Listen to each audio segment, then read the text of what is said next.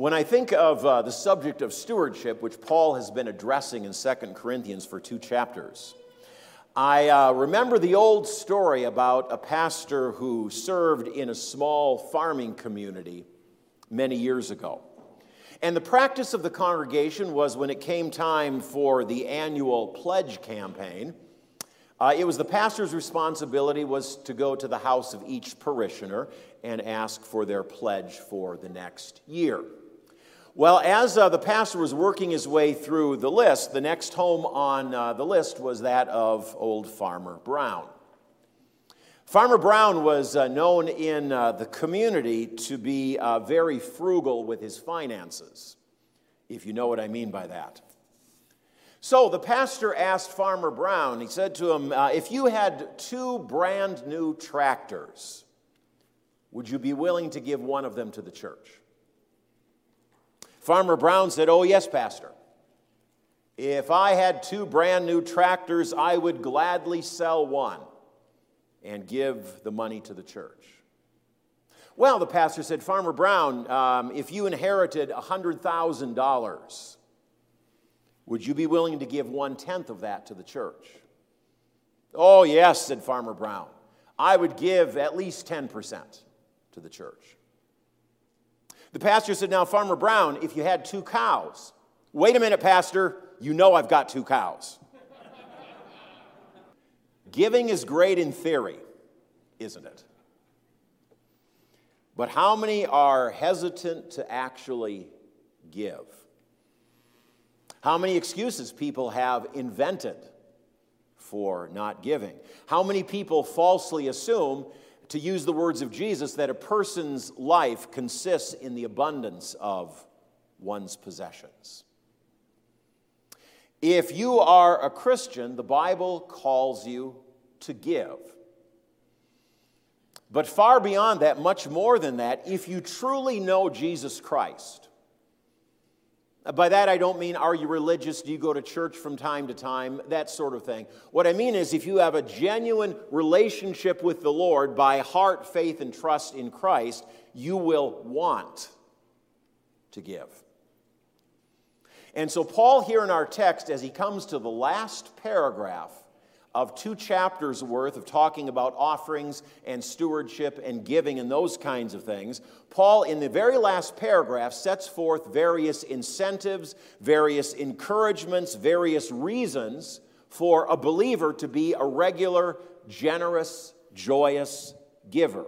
And we looked at the first of these reasons, these incentives, two weeks ago when we looked at verse 6 where Paul makes the point that generous giving produces a generous reward. That's an incentive to give, that's an encouragement to give.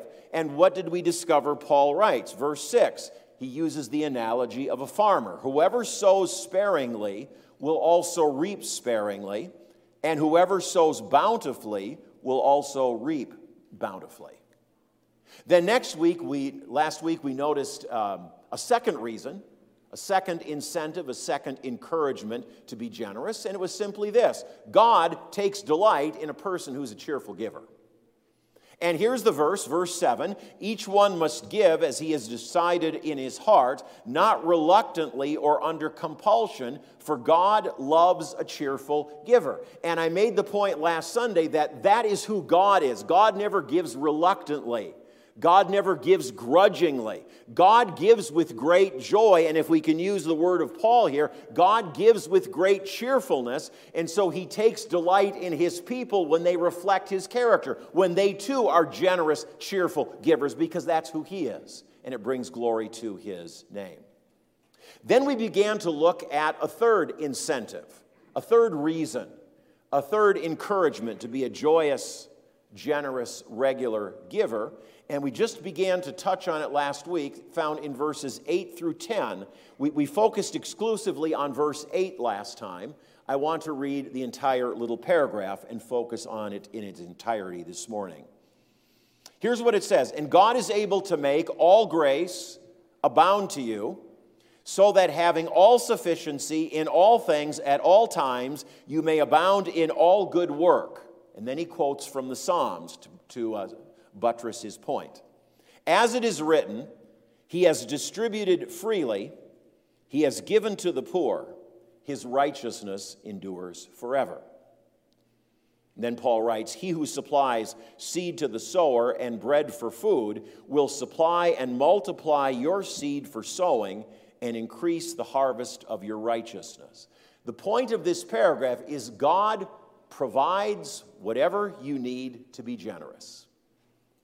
If you have a heart to give, God will provide sufficient so that you might give. And we noticed last week that little adjective, all, in verse 8. It shows up five times. And, and, what is Paul's point in verse 8? Notice those little words, all. When all grace abounds in your life, which, if we're saved through Jesus Christ, indeed all grace abounds to us.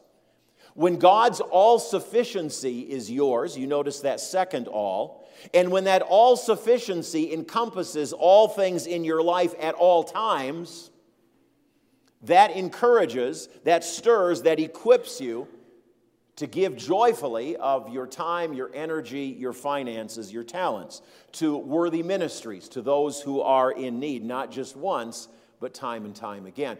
God, the all sufficient one, has granted us all things so that we can abound in every good work, which in the context speaks about giving, stewardship. God causes us to abound in all things so that in every opportunity God puts in front of us, we can be a generous giver. And then Paul supports what he has to say with quoting from Psalm 112 in verse 9. Let's look at the psalm and where this phrase occurs in Psalm 112. The psalm opens with a note of praise, praise the Lord, and then you notice this declaration Blessed is the man who fears the Lord. What does it mean to fear the Lord? It doesn't mean, as I'm sure all of you know, to be in terror of God. But it means to reverence him, it means to respect him, it means to be in awe of him. He is our Lord and our King and our Savior, and we fear Him with a childlike, reverential fear, the way a child would, if I can use the word, would fear a parent. Not that the parent is going to strike the child, but out of reverence and respect for the love and the kindness that mom and dad show. Blessed is the one who fears the Lord. And how is that person described? The person is described as one who obeys God. Did you notice that? One who greatly delights in his commandments. That's what marks a true Christian. One who obeys God, one who delights in God's word. And so, following that opening promise of the psalm, one who fears the Lord and describing what it means to fear the Lord is to walk in his ways. Then the psalm goes on to describe the specifics of the blessing that comes to the person who honors and joyfully obeys the Lord. And you can notice that in verse 2 and verse 3 into verse 4. For our purposes this morning, I want to pick up the reading with verse 4 down through verse 6. End of verse 4. The psalm writer says, He is gracious, merciful, and righteous it is well with the man who deals generously and lends, who conducts his affairs with justice. For the righteous will never be moved, he will be remembered forever. Notice again the character of one who fears the Lord. Notice the end of verse 4.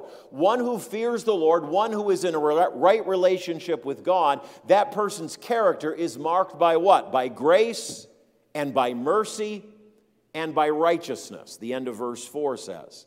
And verse 5, that graciousness, that mercy, that compassion, that's something on the inside, and it will inevitably show up on the outside in various concrete ways. You notice what verse 5 says the person who is in a right relationship with God, what's in the heart will show up outwardly. He deals generously the psalm writer says. He lends, he seeks fairness, he seeks justice in all of his dealings. And so the bottom line is a person's generosity is actually a person's righteousness in visible form. What's on the inside shows itself on the outside. And you notice what God's promise is in verse 5 it says, namely, that it is well with the righteous person, the generous person, exactly what Paul has been saying. And then you come down to the quotation. The end result of it all is in verse 9. So you understand the context out of which Paul draws this quotation. Verse 9, which is the verse that Paul quotes in our text in verse 9, the psalm writer says, He has distributed freely, He has given to the poor, His righteousness endures forever. Whether or not a person's righteousness, his kindness, his giving is acknowledged in this life, it doesn't ultimately matter. So you give the cup of cold water. We saw that in the second reading. Who notices that? Who really cares about that? But God remembers. God rewards, the psalm writer says, and because that is so, what one does out of a heart of graciousness and mercy, out of a relationship with God, those things endure forever. In that regard, several passages come to mind. Uh, one I cited uh, a couple weeks ago from Matthew 25, the passage on the sheep and the goats. The goats on the left, the sheep on the right. And the king says to the sheep on the right, Enter into the kingdom. It's a glorious invitation. Enter into the kingdom. Why? Jesus says, Because I was hungry and you gave me food to eat. I was thirsty, you gave me water to drink. I was a stranger and you welcomed me in. I was naked, you provided clothes for me. I was sick, you spent time helping me. I was in prison, and you visited me. And then the righteous will say, When did we ever do that? When did we ever see you in such circumstances? And verse 40, the king will say to them, As much as you've done it unto the least of these, my brothers, you've done it unto me. Enter the kingdom. A person's righteousness, kindnesses, giving is remembered before the Lord forever.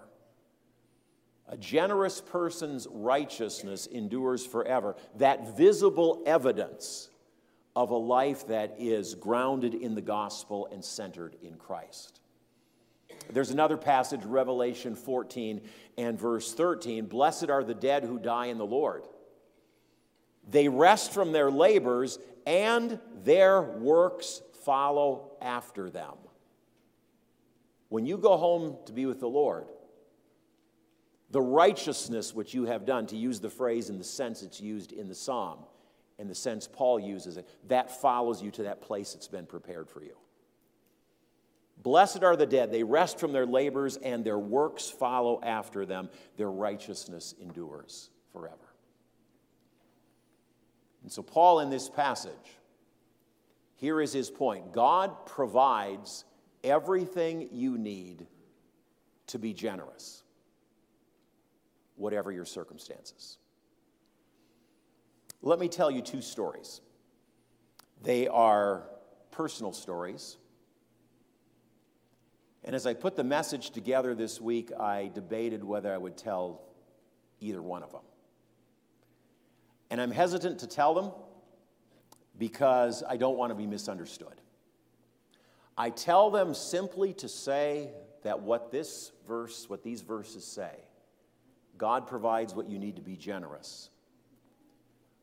Laurel and I have found from personal experience that the promise is true. And so I hope you will hear the stories in that spirit. I tell them to the glory of God. Back in September, here's the first story of 1985, September 1st to be exact. I began my uh, pastoral ministry at Word of Life Lutheran Brethren Church in Le Sueur, Minnesota, south of the Twin Cities, southwest. As Laurel can verify, we had very little money. The previous year, I hadn't worked at all because I was finishing up my graduate work and spent my whole time finishing that up. And so she worked to earn money for us during that year. Well, received a call to come to the congregation. And uh, the salary package, the entire salary package, was 18000 That was base pay, that was housing allowance, that was auto allowance, that was pension there would be no luxuries. Laurel has mentioned many times we couldn't even afford to buy the kids a popsicle, and that's not an exaggeration. And so we would need to keep our expenses to a bare minimum. And the Lord provided for us. Uh, to begin with, we were able to rent an old uh, wood frame, white two story house. It was just a little over $300 for the month. It was old, it was drafty. We would take the plastic in the winter and you know, use the hair dryer and, and put it on the windows to try to keep some of the cold out. Um, it did have a drawback. It had bats in the ceiling and in the, in, in the uh, walls, at least one of the walls, the ceiling over the kitchen. You could hear them at the kitchen table crawling around uh, over your head. Uh, but it, it was, had plenty of room. It was only a couple blocks from the church, and it was just a little over $300. So that was good.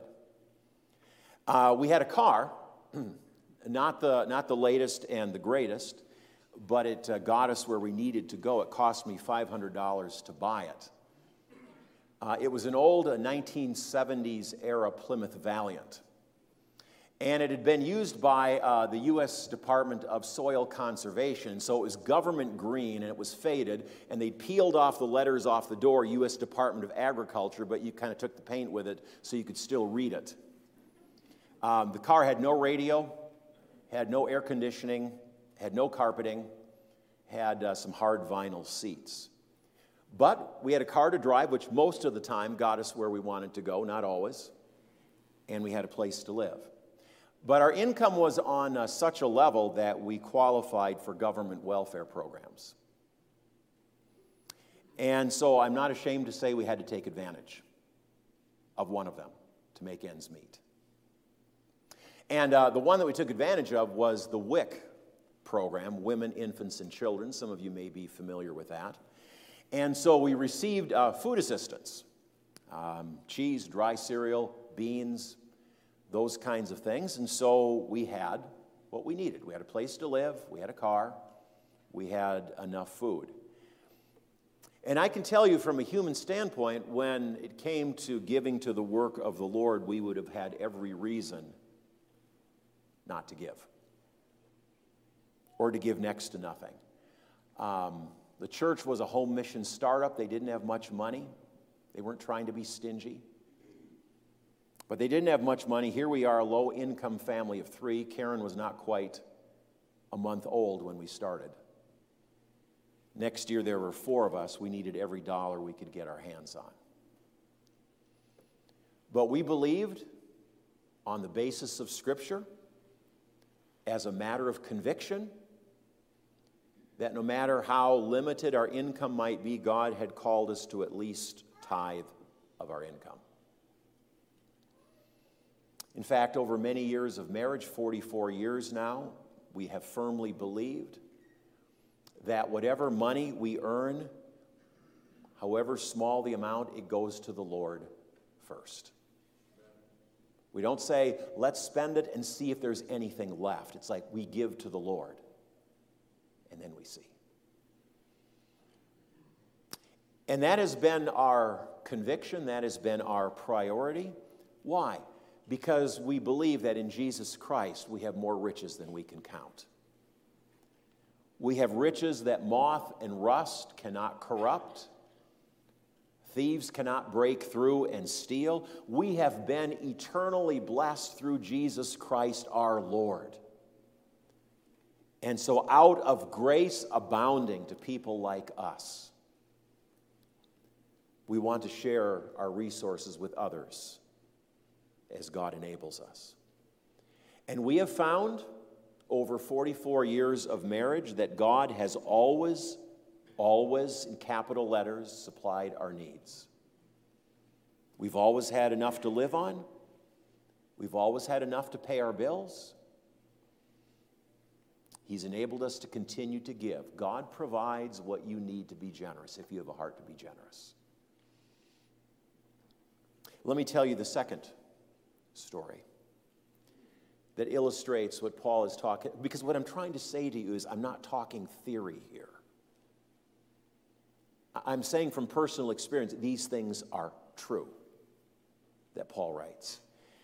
In 1991, I accepted a call to teach at um, the Free Lutheran Seminary and Bible College in Minneapolis. I'd been teaching part time. The elders, when I was in Le Sueur, gave me permission to take my day off to drive up there, and so I'd teach all day Tuesday on my, on my day off and then come back. And um, so I'd, I'd, I'd, been teaching a little bit part time, and um, they called me full time. The opportunity was great. I was going to be professor of historical theology, which is a fancy way of saying teach church history, which was my graduate degree. And so uh, joyously uh, entered into that new calling, uh, but money remained tight, salary was relatively low, the cost of living much higher in the metro area. And besides that, out of conviction, we had enrolled our children in a Christian school. And so to make ends meet, we worked four jobs. Laurel and I each worked a full time job, and each of us worked a part time job in addition. And my part time job was, uh, was pastoring on the weekends. So there was a little Free Lutheran congregation 30 miles, almost on the nose, directly south of Alexandria, Minnesota. The nearest town, Terrace, Minnesota, population 26. And so on Sundays, I would drive out to this little church. I'd leave the house about 4:30 in the morning because with a busy teaching schedule, I didn't have enough time during the week to really work on the Sunday message. So I wanted to get there early to church so I could put in a little bit more work on the Sunday morning message. So I'd leave the house about 4:30. Um, I would teach confirmation class during the Sunday school hour, led the morning worship service, was usually invited out someplace to eat, did a little visiting, and I'd head back and I arrive at home about 5 o'clock uh, in the evening.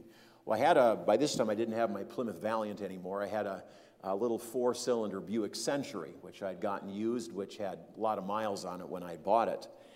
And um, because of the distance to drive out to this little church, it was over 100 miles each way. And so, in the course of a year, not including going out for funerals or weddings or Lenten services or those kinds of things, I put on over 10,000 miles a year just driving back and forth to church. And then plus I would commute to my uh, job every day using the same vehicle. And so the miles were piling up. Uh, had all kinds of mechanical problems. One of the more minor ones, the radio would go out, but if you smacked the dash real hard above the radio, it would go back on. Uh, that, was, that was one of the lesser sorts of things that was going wrong with it. Uh, and it ended up being the cost of repairs was way more than the value of the car. And so I didn't dare take it out on the road anymore. There was a colleague of mine that says, I'll, I'll take it, I can maybe do something with it, so I sold it to him for 100 bucks. Well, I needed another vehicle, so I bought um, a Chevy Lumina van. And I had no money to buy it with, so I had to take out a loan bigger than I wanted. And so finances were, were tighter than ever. Well, what can we cut? Oh, we can cut our giving, pretty sure. You know, I'm in debt because I need a reliable vehicle to do God's work. And so, since I'm doing God's work and the vehicle is used to go to church on Sunday and it's used for my job and teaching, why, I'm giving already. That's not the way we thought. We determined that whatever the expenses were, additional ones, we were still going to honor and worship the Lord through our finances. We believed He would provide for us. Well, I hadn't been driving out to this little church. Uh, it's a little church called Scandia Free Lutheran Church. I hadn't been driving out there for too many Sundays in my Lumina van when uh, a couple said, Want to talk to you after church. And so, you know, there weren't a lot on a Sunday. Good Sunday, we'd have like 35, something like that. And uh, so they waited till everybody was gone. I can still picture the back of that little sanctuary. And uh, they walked up to me and they handed me a card. And they said, Thank you for driving out here week after week over these years. We're just a little church, we're a handful of people. We appreciate you taking the time to come out and minister to us. So we want to give you something. And they said, We recognize that you had to buy another vehicle because you've been serving us. Here's a card. And so when I got home, I uh, opened the envelope to read the card, and out fell a check for $5,000. In today's money, it would be over $10,000. Check for $10,000. And the little note in the card said, use this to pay off your car loan. I'll never forget it. When it comes to giving, what does Malachi say? Put me to the test, the Lord says. Put me to the, to the test. Give the tithe, give the offering, and see if I will not open the windows of heaven to pour out a blessing that you can't even take it in. I hope you understand the spirit in which I've told these stories. God is faithful. God is faithful. He provides everything you need to be generous if you have a heart to be generous. And so, my challenge to you is will you put him to the test? Will you live a life marked by generous giving? Knowing the title of my sermon this morning.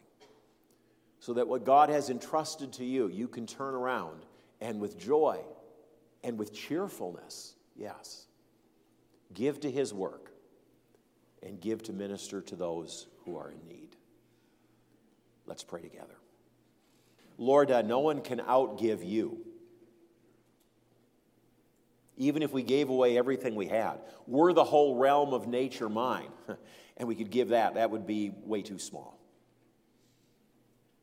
So we don't give by way of repayment, we don't give out of obligation, we don't give out of coercion. We give because we understand what you have truly given to us gifts which cannot be ever taken away, gifts which are not left behind when we leave this world. And so, Lord, uh, you've given each one of us different talents, different spiritual gifts.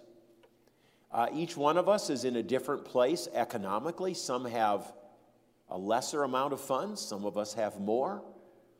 But whatever it is, Lord, you've entrusted us with what is your will for us, what you desire for us to have. And then, Lord, for us to recognize that we are simply stewards of these things and that we can have the joy of what you have given to us, none of which we earn, none of which we deserve, but we can turn around and give it to others and make a difference. What greater joy is there than to see our lives making a difference for eternity in the work of your kingdom, in the lives of others. And so, Lord, for each one here, what, what giving looks like will be different for each person. How you prompt us to give, the ways you prompt us to serve.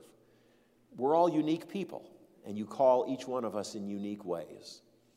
But whatever it is, Lord, may we be faithful to your calling and then we will indeed find you to be faithful in all things. We give you praise and honor and glory in Jesus' name.